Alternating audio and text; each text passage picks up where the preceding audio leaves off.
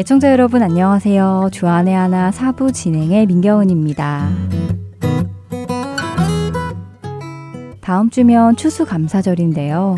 추수감사절의 유래는 여러분들도 이미 익히 들으셔서 잘 아실 것입니다. 간단하게 다시 말씀을 드리면요. 1620년 9월 6일 영국에서 출발하는 메이플라워 호에는 총 102명의 청교도인들이 올랐습니다. 그들은 자유의 땅인 미국 중부 버지니아를 목적지로 삼고 출발했지요. 항해 도중 한 명이 사망하고 한 명이 탄생하여 도착할 때의 사람 숫자는 같았다고 하지요. 두 달여를 향해한 그들은 11월 11일에 미국에 도착하게 되는데요. 그들이 도착한 곳은 그들이 처음 계획했던 버지니아가 아닌 미국 동북부 메사추세츠의 한 해안가였다고 합니다. 11월 중순에 도착한 그들은 강풍과 혹독한 추위, 강한 눈보라, 또 질병과 식량 부족으로 절박한 상황에 놓이게 되었고, 결국 그해 겨울 메이플라워 호를 타고 온 102명 중 절반 이상이 하나님의 품으로 떠났다고 하는데요. 그 중에 살아남은 50여 명도 대부분 지치고 약해지고 질병으로 신음하게 되었다고 합니다. 하지만 다행히도 그들 중에 아직 힘이 남아있던 건장한 6, 7명이 있었다고 합니다. 그 사람들의 헌신으로 그들은 겨울을 넘기게 되었다고 합니다. 봄이 오자 그들은 땅을 개간하고 씨를 뿌리고 가꾸었고 그의 여름과 가을에 자신들이 기대했던 것보다 넘치는 추수를 하게 됩니다. 처음 이 땅에 도착했을 때 그들은 자신들의 친구와 가족 반을 잃었습니다. 또 그 이후 1년 동안 얼마나 많은 고비를 넘겼을까요? 그렇게 살아온 그들은 하나님 앞에 눈물로 감사했습니다. 추위와 질병, 그리고 배고픔에서 살아남은 것과 신앙의 자유를 허락하신 것, 그리고 이 미국 대륙의 개척자로 삼아주신 것에 진심으로 깊이 감사를 드렸습니다. 첫 찬양 함께 하신 후에 계속해서 이야기 나누겠습니다.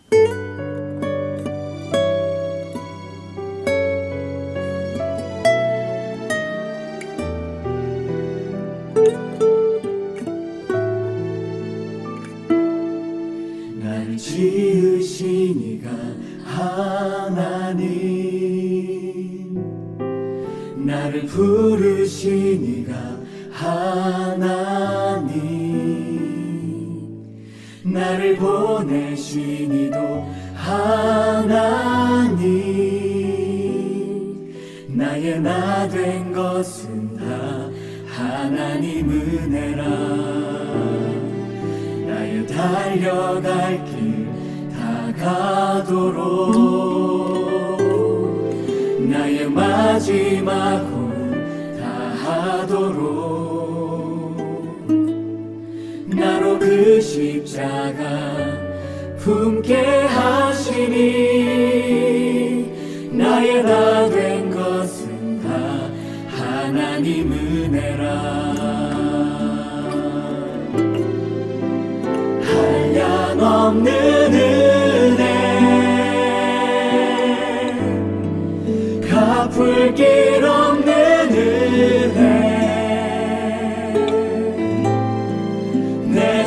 삶을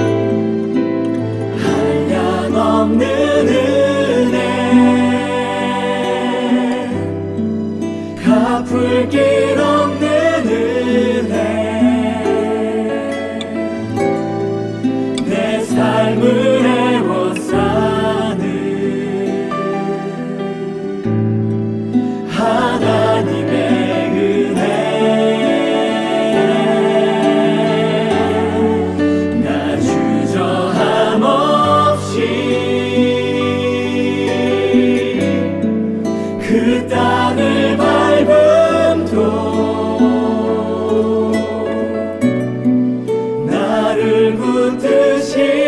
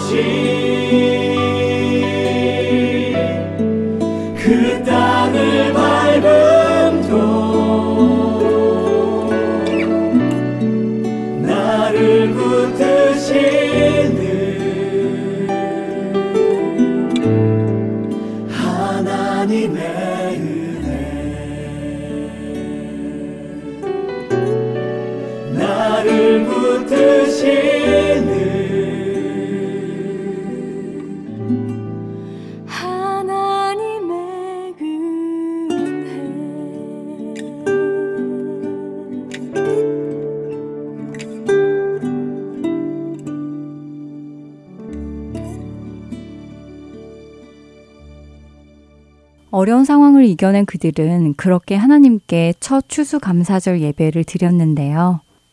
하나님께 감사의 예배를 드린 그들은 다음날 칠면조 요리, 감자, 옥수수 요리를 만들어서 서로 나누어 먹고 셋째 날에는 원주민 추장 마사소이트와 90여 명의 원주민들을 초대해서 음식을 나누어 먹으며 친교를 했다고 합니다.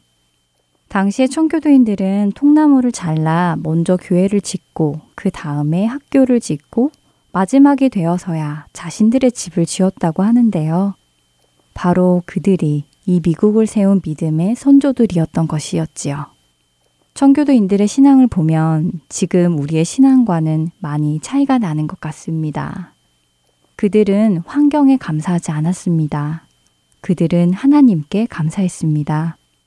환경을 의지하지도 않았고 하나님을 의지했습니다. 우리는 하나님께 이것저것 구하는데요. 우리가 구하는 대부분의 것들은 그런 것이 있으면 내 삶이 더욱 좋아질 것 같기에 구하는 것들이 아닐까요? 환경으로 인해 감사하고 환경이 나를 행복하게 한다고 생각하고 있지는 않은지 생각해 보게 됩니다. 내가 좀 더 좋은 직장에서 일을 하면 좋을 것 같아 그것을 위해 기도하고 내 비즈니스가 좀 더 잘 되면 좋을 것 같아 그것을 위해 기도하고 또 내 자녀가 좀 더 공부를 잘하면 또 내 건강이 좀 더 좋으면 좋을 것 같아 그것을 위해 기도를 합니다. 그것들은 주로 우리 생각에 그렇게 되면 좋을 것 같은 것들이지요. 우리 생각에 그렇게 되면 좋을 것 같아 하나님께 그렇게 해주시라고 기도합니다. 그래서 그것들이 응답이 되면 그 다음에 필요한 것들을 찾아 또 구하기 시작하지요. 그리고 자신들이 구한 것들이 응답으로 채워지면 그것에 대해 하나님께 감사를 드립니다. 그런데 이런 우리의 모습을 보면 감사의 조건들이 모두 환경에 관한 것들 아닐까요? 더 좋은 환경, 더 편안한 환경, 더 안락한 환경에 대해 감사를 드리는 것이지요. 과연 이러한 감사가 하나님을 향한 참된 감사일까요? 혹시 하나님께 대한 감사가 아니라 환경에 대한 감사가 아닌지 생각해 봅니다. 저 역시 하나님께 무언가를 얻고 환경이 좋아지면 감사와 찬양을 드리고 반대로 환경이 나빠지거나 내가 원치 않는 방향으로 삶이 진행되면 금세 불평과 원망을 하는 사람인데요. 환경에 감사하는 사람이 아니라 하나님께 하나님 이심에 감사할 수 있는 사람이 되기를 소망합니다.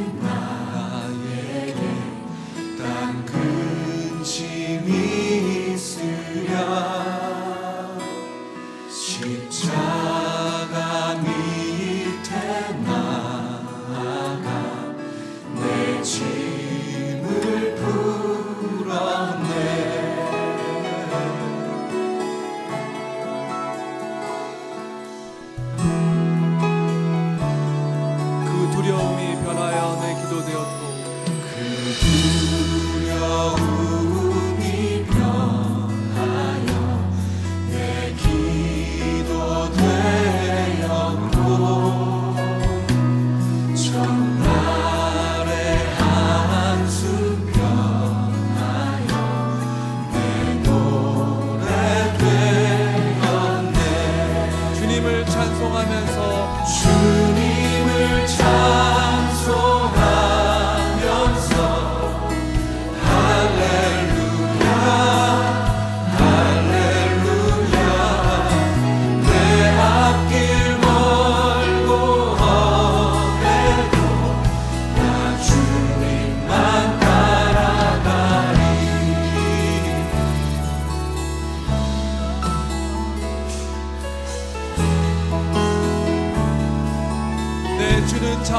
자비하셔서 주는 자비하셔서.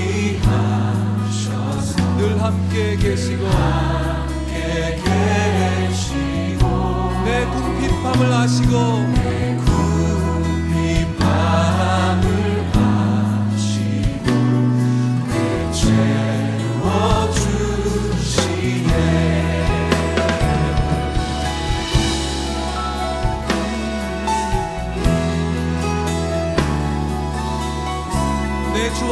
맺은 언약을 주와 맺은 언약은 영불변하시니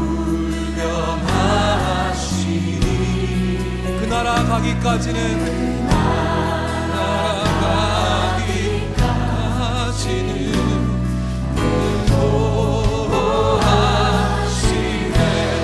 주님을 찬송하면서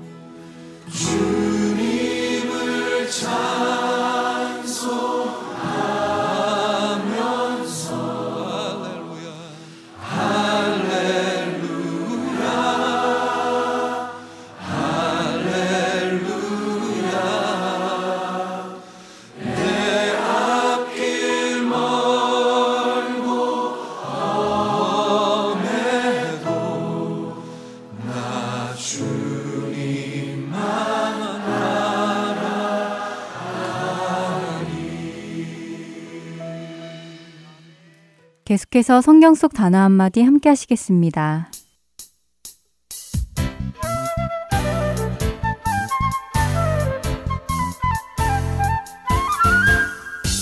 여러분 안녕하세요. 성경 속 단어 한마디 진행의 이다솜입니다. 예수님의 비유 중에는 가라지에 관한 비유가 있습니다. 혹시 가라지가 무엇인지 아시나요? 농사를 지어본 어르신들은 가라지를 직접 보셨다고 하시더라고요. 하지만 도시에서 자라난 세대들은 가라지가 무엇인지 본 적이 없기에 예수님의 그 비유가 쉽게 와닿지 않는데요. 성경 속 단어 한마디. 그래서 오늘은 여러분과 가라지에 대해서 알아보겠습니다. 옛 이스라엘 백성들이 약속의 땅에 들어가기 전에 하나님께서는 그곳이 밀과 보리의 소산지라고 신명기 8장 8절에서 말씀을 하십니다. 이 말씀을 다시 생각해 보면 앞으로 이스라엘 백성들은 약속의 땅에 들어가 농사를 짓고 살 것이라는 말씀이기도 하지요. 그리고 실제로 이스라엘 백성들은 그 땅에 들어가 농사 짓는 법을 배워 농사를 지으며 살기 시작합니다. 그래서 예수님께서 그들에게 가라지의 비유를 해주셨을 때 그들은 그 비유를 쉽게 알아들었을 텐데요. 가라지, 영어로는 weeds라고 하는 이 가라지는 볼이나 밀밭에 흔히 섞여나는 잡초라고 합니다. 이 가라지는 이삭이 익어 추수하기 이전까지는 그 생김새가 밀이나 보리와 아주 비슷하다고 하네요. 그래서 육안으로는 쉽게 구분이 안 된다고 합니다. 또한 이 가라지에는 테무렌이라는 유독성 곰팡이균이 기생하기도 한다는데요. 이 테무렌이라는 균이 기생하는 가라지를 먹게 되면 구토와 설사, 현기증이 일어나는 중독 증상이 나타난답니다. 또한 맛이 쓰기 때문에 밀에 섞였을 경우에는 밀가루의 맛을 손상시키기도 하고 가축이 밀을 먹을 때 섞여 있는 가라지를 먹게 되면 죽는 경우까지도 있다고 하니 가라지가 생각보다 큰 피해를 주지요. 말씀드린 대로 가라지는 밀이나 보리 농사를 지을 때 그 안에 섞여 함께 자라는데요. 익기 전까지는 밀이나 보리와 분간이 되지 않을 정도로 흡사하기에 때때로 가라지를 뽑으려다 밀이나 보리를 뽑는 경우까지 생긴다고 합니다. 왜 예수님께서 추수 때까지 뽑지 말고 놓아두라고 하셨는지 이해가 됩니다. 이렇게 비슷한 가라지도 이삭을 맺을 때가 되면 구분할 수가 있다고 하는데요. 밀은 줄기 끝에 열매가 네 줄씩 또는 두 줄씩 빽빽히 맺힌답니다. 그리고 보리는 여섯 줄씩 빽빽히 맺히고요. 하지만 이에 비해 가라지는 6에서 12cm 길이로 몇 알씩 지그재그로 납작하게 열매가 맺힌답니다. 또 다 자란 밀은 키가 크고 가라지는 키가 작아서 추수 때가 되면 키가 큰 밀을 먼저 수확하고 키가 작은 가라지는 밀을 수확할 때까지 그대로 두었다가 한꺼번에 잘라내서 불로 태웠다고 하네요. 이런 사실들을 이해하고 나니 우리도 예수님의 가라지의 비유가 훨씬 이해하기 쉬워질 것 같습니다. 그런데 이 가라지와 함께 성경에 나오는 비슷한 단어가 있는데요. 혹시 어떤 단어인지 아시나요? 네, 바로 쭉정이입니다. 저는 가라지와 쭉정이가 다 같은 말인지 알았습니다. 그런데 그렇지가 않더라고요. 가라지는 말씀드린 대로 밀이나 보리밭에 함께 자라는 weed, 잡초인데 반에서 쭉정이는 껍데기만 있고 알맹이는 없는 chaff를 뜻한다고 합니다. 그래서 밭에서는 곡식과 가라지를 구분하여 추수를 하고요. 추수한 곡식은 알곡과 쭉정이로 다시 한번 구분을 한다고 합니다. 추수한 곡식은 쭉정이를 걸러내기 위해 타작마당으로 가지고 갑니다. 쭉정이들은 알맹이가 없기 때문에 가벼워서 바람에 잘 날아간다는데요. 그래서 수확한 곡식들을 타작마당에 넓게 펼쳐놓고 키질을 하며 곡식을 위로 띄우면 알곡은 아래로 떨어지고 쭉정이는 바람에 실려 날려 한 곳으로 모이게 된다고 합니다. 이렇게 모인 쭉정이는 쓸데가 없기에 불에 태워버린다는데요. 실제 이스라엘에서 이루어진 농사법을 바탕으로 예수님께서는 심판의 날을 비유해서 말씀을 하셨습니다.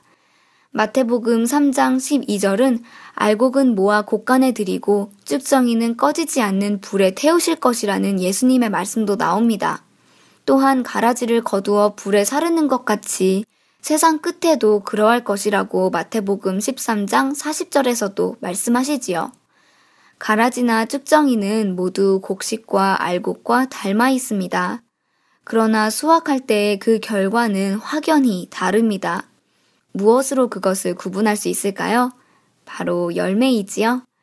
여러분이 알곡인지 아닌지는 바로 그 열매로 스스로 구분하실 수 있으실 것입니다.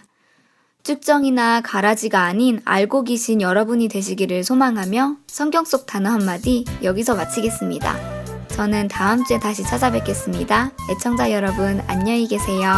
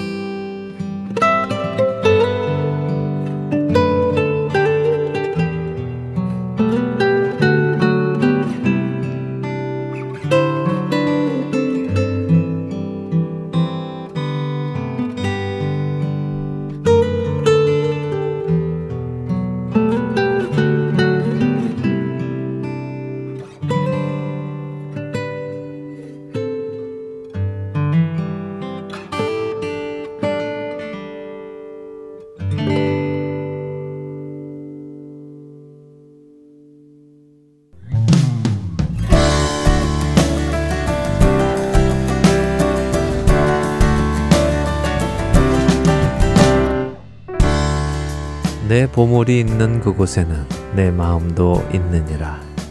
마태복음 6장 21절의 말씀입니다. 우리의 물질이 사용되어지고 있는 그 일이 바로 우리가 귀하게 생각하는 일입니다. 하나님께서 우리에게 맡겨주신 그 물질을 어디에 어떻게 사용해야 할까요? 청지기의 삶 시즌2에서 함께 생각해 봅니다. 주안의 하나 3부에서 찾아뵙겠습니다.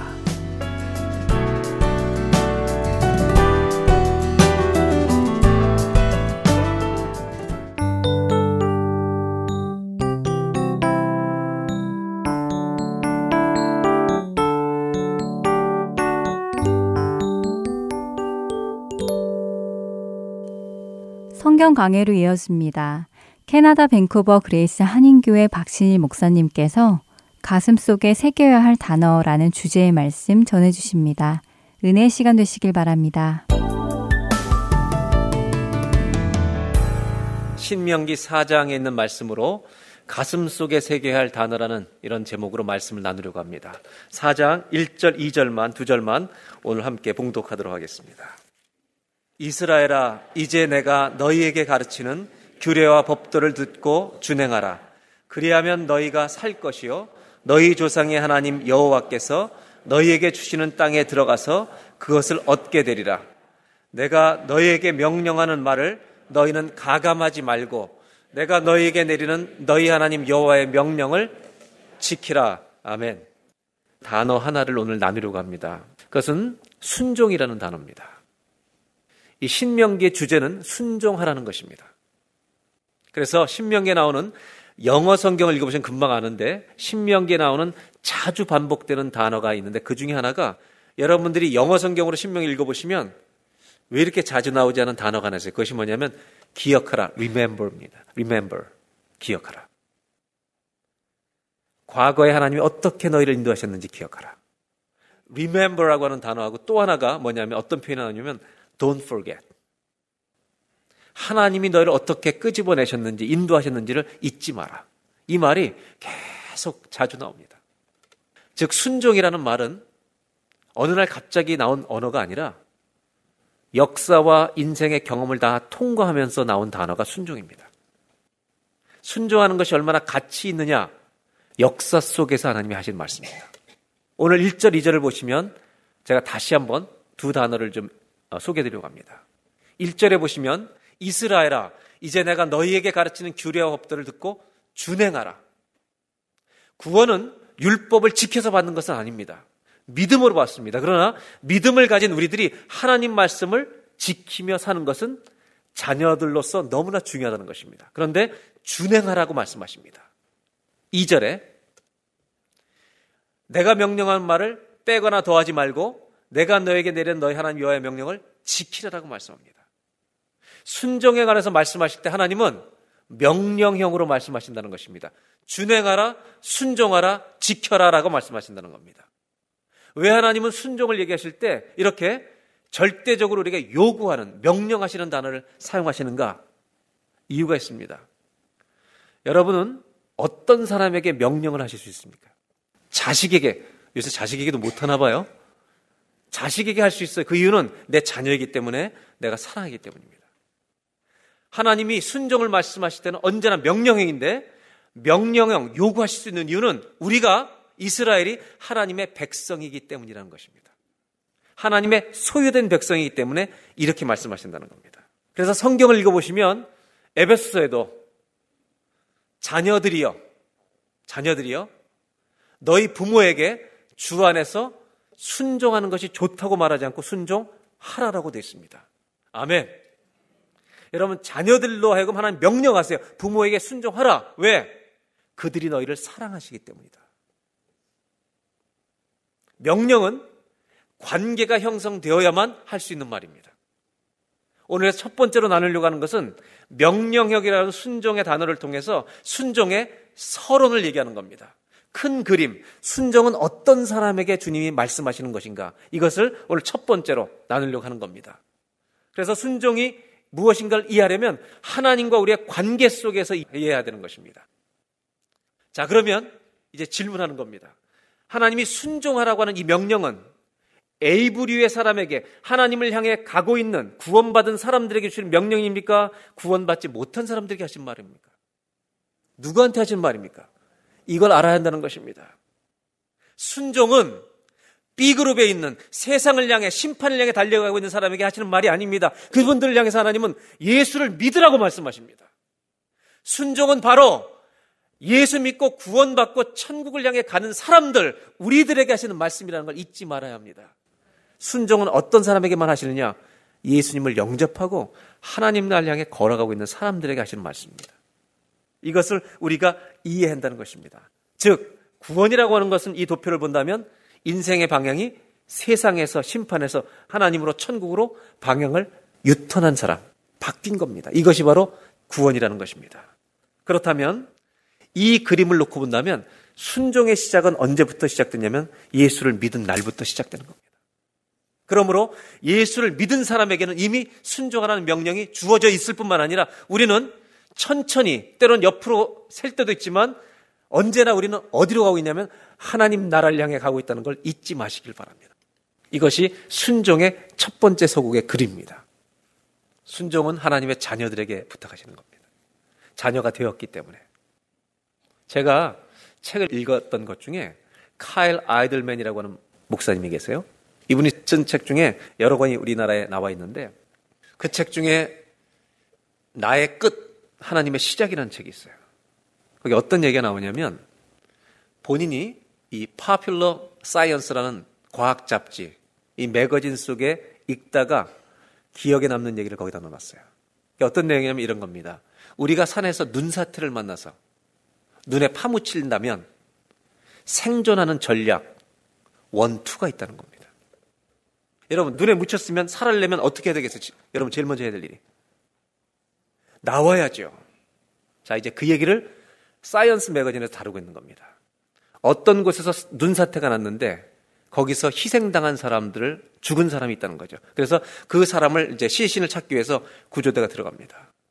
그래서 눈 속에 묻힌 사람을 꺼냈더니 이 사람이 살기 위해서 팠더라는 겁니다. 그런데 나오는 길로 판 게 아니라 더 반대로 땅 밑으로 10m를 파고 들어왔다는 겁니다. 그리고 죽었다는 겁니다. 눈에 덮이면 방향 감각을 잃습니다. 여기서 눈을 파는 것은 살아가는 길이지만 잘못 파면 더 빨리 죽는 겁니다. 뭐가 중요할까요? 방향이 중요한 겁니다. 그래서 그 잡지에 나온 얘기는 이것입니다. 눈 사태를 만났을 때, 눈에 덮였을 때 살아나는 넘버 원은 따로 있고 넘버 투가 눈을 파라는 거예요. 넘버 원은 뭘까요? 이걸 알면 과학자들이죠. 네. 넘버 원이 뭐냐면요. 놀라운 사실입니다. 침을 뱉어라. 동서남북 위아래가 모르는 이 눈 안에서 우리가 해야 되는 첫 번째 생존 전략은 침을 뱉어보는 거다. 그리고 침이 떨어지는 곳이 어디예요? 땅입니다. 그럼 어디로 눈을 파헤치고 해야 돼요? 그 위로 가는 겁니다. 눈을 파다가 더 빨리 죽을 수 있습니다. 어디로 가야 합니까? 여러분, 땅이 아니라 하늘로 가야 합니다. 그래서 그 Science 잡지는 이렇게 소개하는 겁니다. 만일 여러분이 눈사태 덮이거든 첫 번째 침을 뱉으십시오.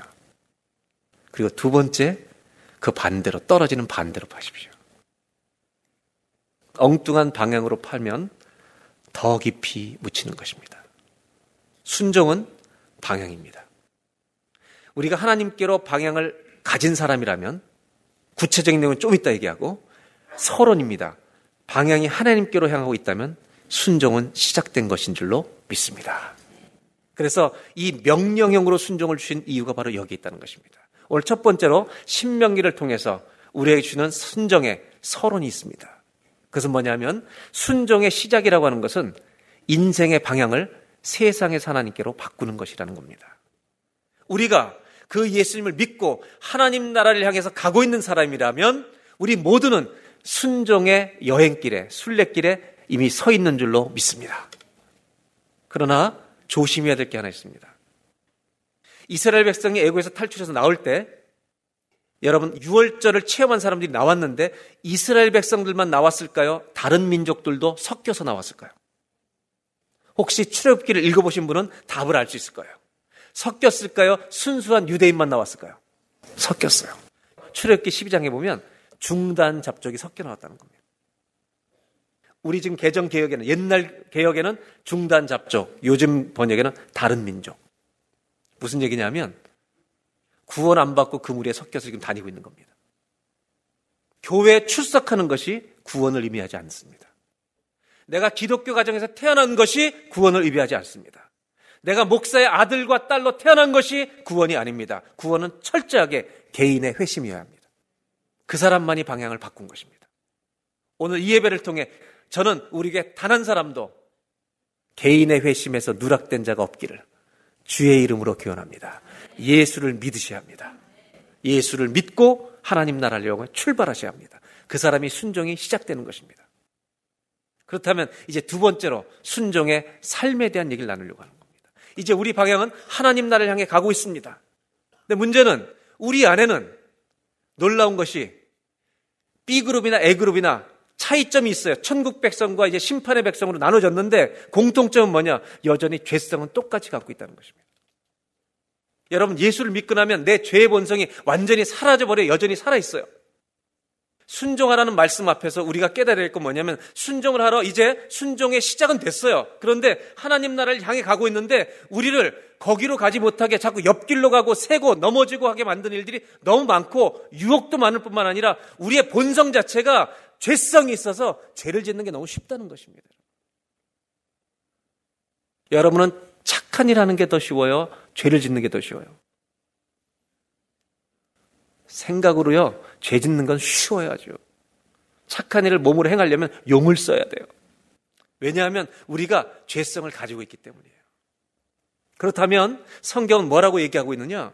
이렇게 죄성으로 넘어질 수밖에 없는 우리들에게 순종을 위해서 이 말씀을 하나님 말씀을 또 주시는 거예요. 9절 10절을 보겠습니다. 오직 너는 스스로 삼가면 내 마음을 힘써 지키라. 그리하여 내가 눈으로 본 그 일을 잊어버리지 말라. 여러분 붉은 글씨만 다 같이 읽겠습니다. 시작. 내가 눈으로 본 그 일을 잊어버리지 말라. 여러분 영어 성경에 don't forget 나오죠. do not forget. 이 단어가 계속 나와요. 네가 눈으로 본 일을 잊어버리지 말라는 말은 하나님이 너희들을 어떻게 건져내셨는지, 어떻게 먹이셨는지, 어떻게 입히셨는지, 어떻게 인도하셨는지 하나님이 행하신 일을 잊어버리지 말라는 거예요. 그걸 기억하라는 거예요. 너희가 생존하는 날 동안에 살아있는 날 동안에 하나님이 너를 위해 행하신 일들이 너의 마음에서 떠나지 않도록 조심하라. 너는 그 일들을 너만 알고 있지 말고 네 아들들과 손자들에게도 알게 하라. 순종이 지속되게 해야 될 일이 하나님이 행하신 일을 기억하라는 거예요. 왜 그러실까? 10절. 내가 호랩산에서 내 하나님 여호와 앞에 섰던 날에 여호와께서 나에게 이르시기를 다 같이 읽겠습니다. 나에게 백성을 모으라. 내가 그들에게 내 말을 들려주어 그들이 세상에 사는 날 동안 나를 경외함을 배우게 하며 그 자녀에게 가르치게 하리라. 자녀들에게 이 세상에 사는 날 동안 나를 경외하는 것을 배우게 하라는 거예요. 그것은 하나님이 우리에게 행하신 일을 잊지 말고 기억하게 하라는 말이에요. 여러분, 하나님이 우리에게 행하신 일이라는 말은 두 글자로 은혜를 말하는 거예요. 여러분, 은혜를 잊지 마시기 바랍니다.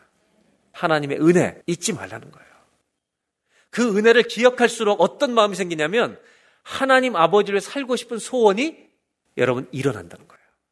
탕자가 집을 나갔다가 죽게 돼서 아버지 집에 돌아왔더니 아버지 종으로 써주십시오 했더니 아버지가 자녀로 품고 여러분 신발 신기고 가락지 끼고 제일 좋은 옷 입히고 안아주는 그때 이 아들은요 그 은혜를 입고 나니까 아버지를 위해서 순종하고 싶은 마음이 일어나는 거죠. 은혜를 기억하는 건 너무 중요한 거예요. 심지어 구절에 이렇게 말해요.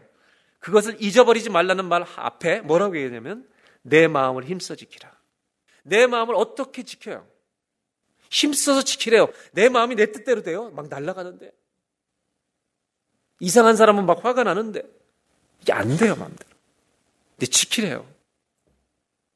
저는 이 성경을 읽으면서 우리가 순종을 지속할 수 있는 사람들인가라는 질문에 빠졌어요. 오랫동안 우리는 이걸 고민하죠. 순종해본 사람은 알죠. 내가 할 수 없다는 걸. 답이 있습니다. 우리가 죄성을 가지고 태어나는 이유는 죄성을 가진 부모가 우리를 낳기 때문입니다.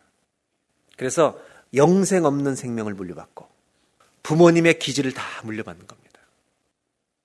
그래서 우리가 자녀를 낳으면 우리의 성품과 성질과 기질을 자녀들이 자연스럽게 DNA에서 조금씩 닮아간다는 것 인정하십니까? 인정하세요? 그래서 애가 성격이 좀 못됐을 때는 어머님들은 언제나 누굴 닮았다고 얘기하냐면 한결같이 지혜비 닮았다고 얘기를 합니다. 그리고 애가 똑똑하고 막 두각을 나타내면 어머니들은 이렇게 얘기합니다. 얘는 나를 닮았나 봐. 여러분이 아무리 우기셔도 괜찮습니다. 의학적으로 모든 자녀는 엄마 아빠 50%를 닮게 되어 있습니다. 다만 아들들만 여성이 우성입니다. 엄마 우성을 닮습니다.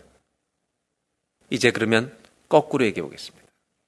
내가 태어나는 순간, 출생을 하는 순간 부모의 것을 담는 것과 똑같이 구원받는다는 것은 영적으로 다시 태어난다는 것입니다. 이제 잘 들으셔야 합니다. 죄성을 가지고 우리는 태어나는 것이 인간의 출생이라면 구원은 예수님이 거듭나는 것이라고 말씀하십니다.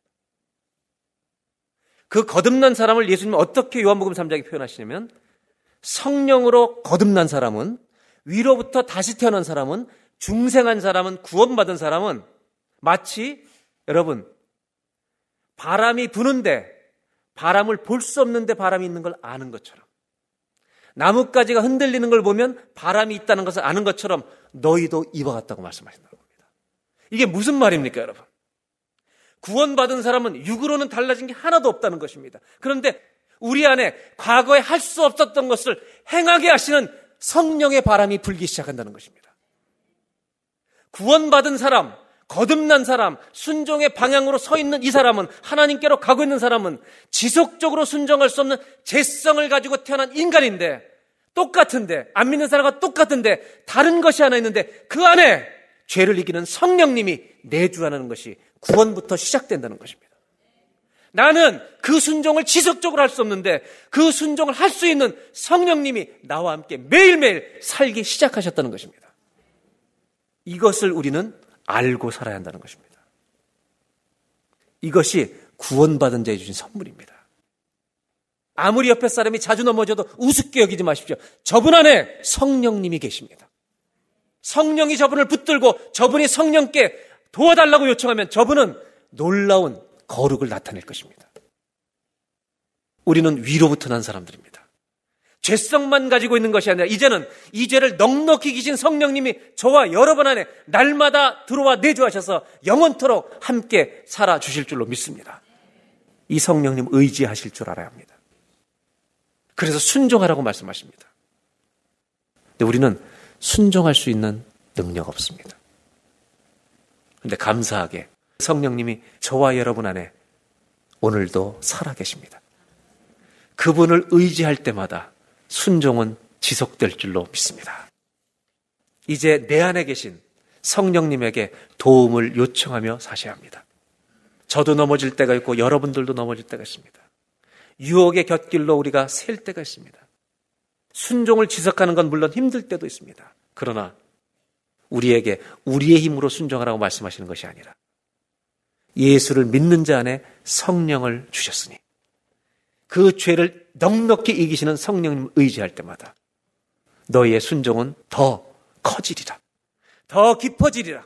그리고 그 순종의 길을 걸을 때마다 하나님의 기쁨으로 우리를 채워 주실 줄로 믿습니다. 여러분, 그리스도인의 삶은 흉내내는 게 아니라 그리스도인답게 성령님 의지하며 매일매일 승리하는 것인 줄로 믿습니다.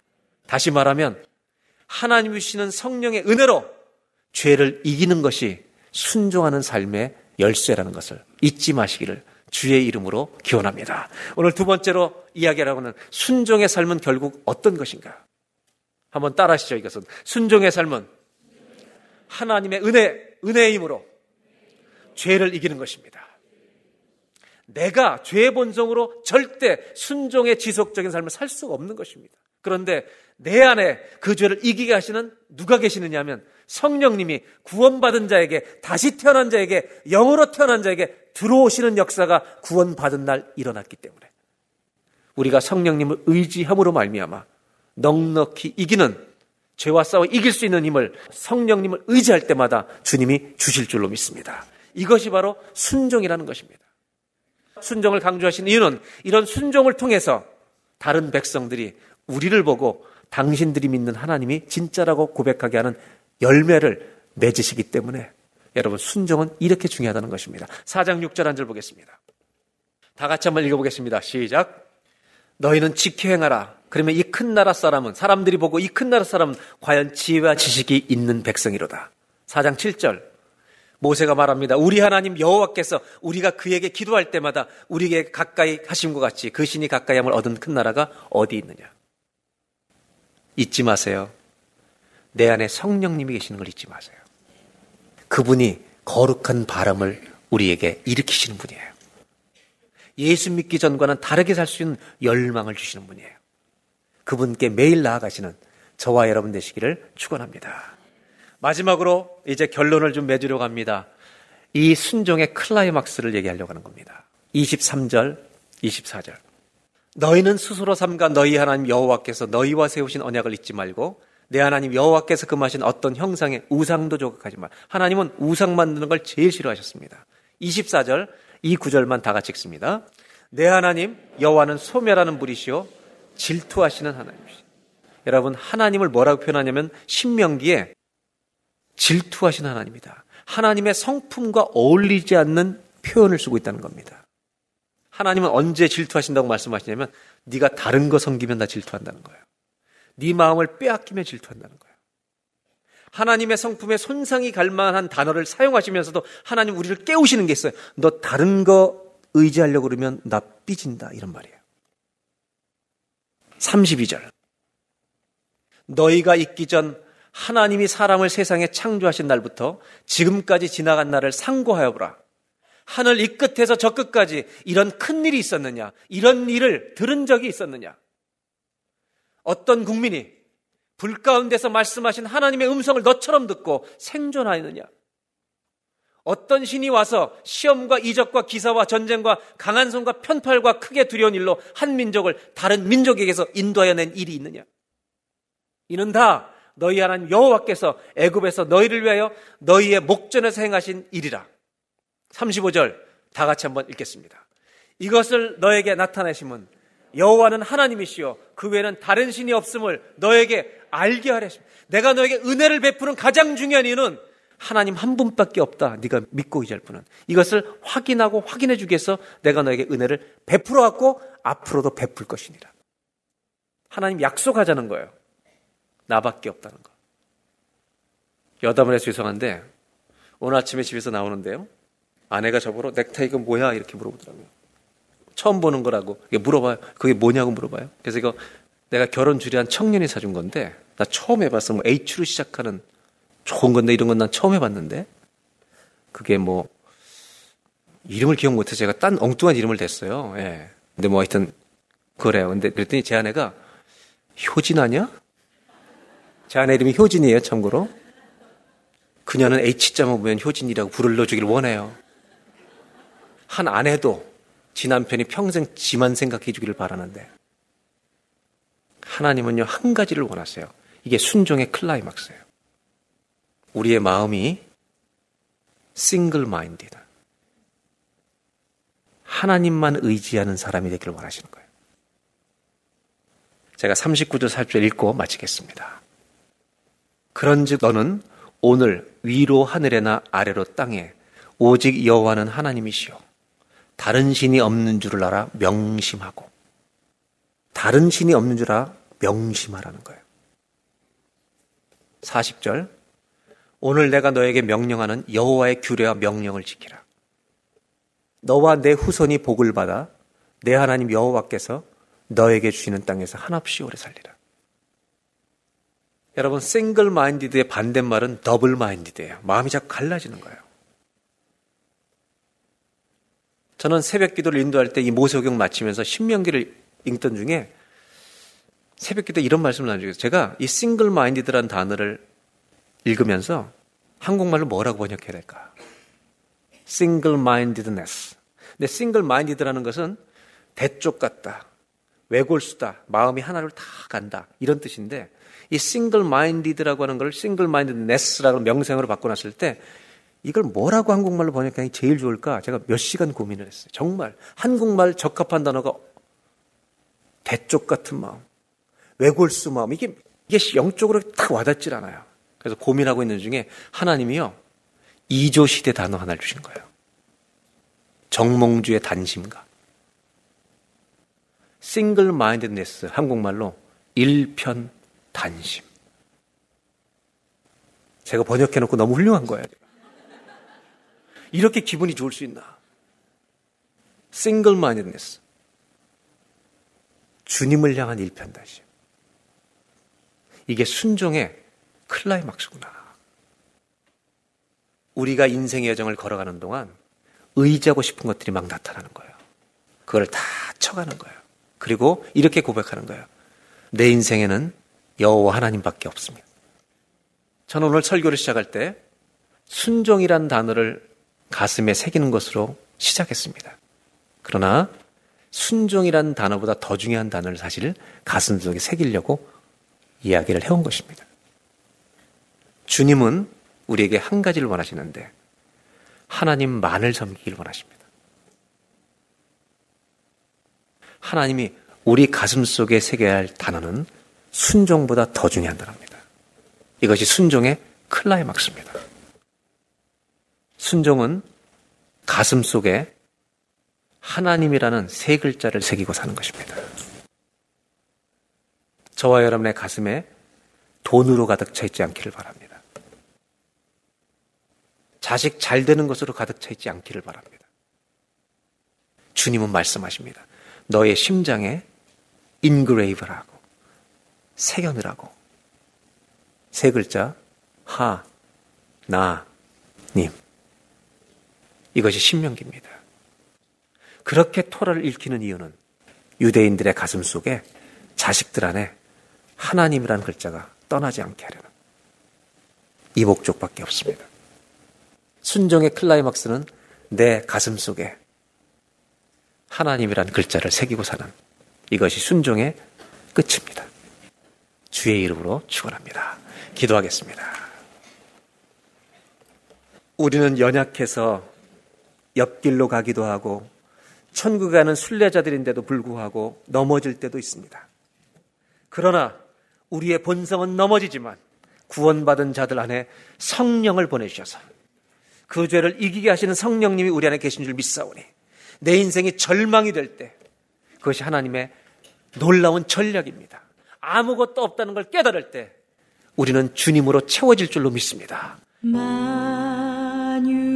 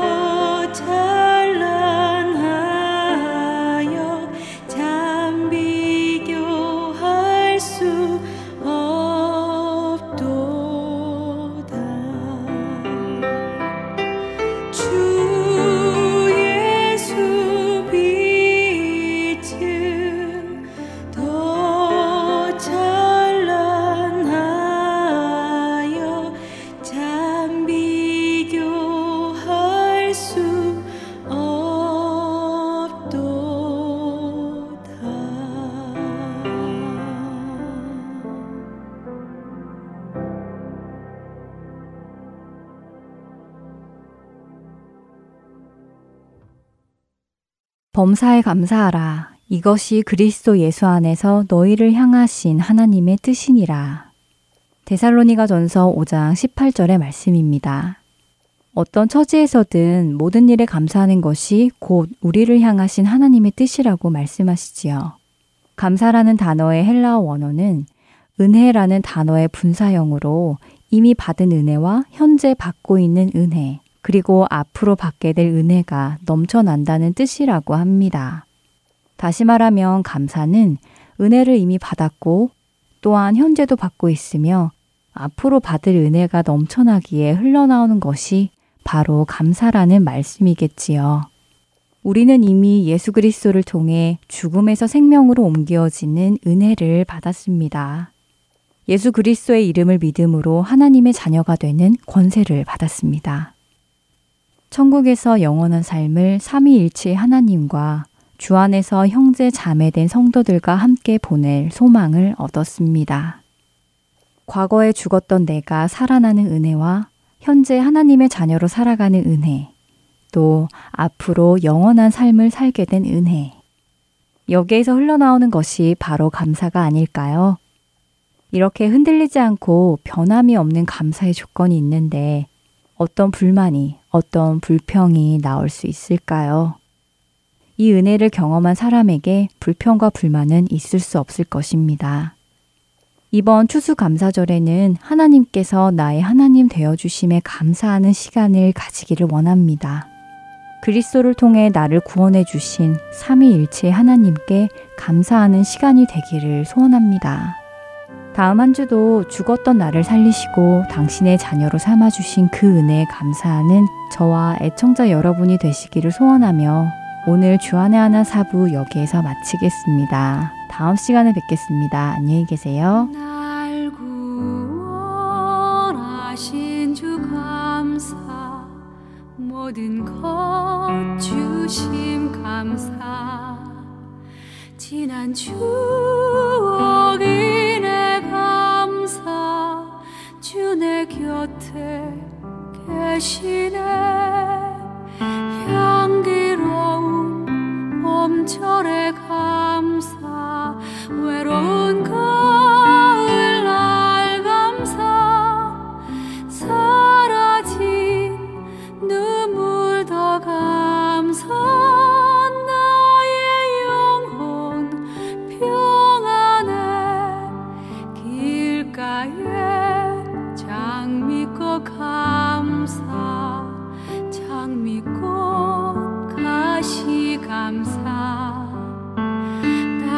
한 따스한 가정 희망 주신 것 감사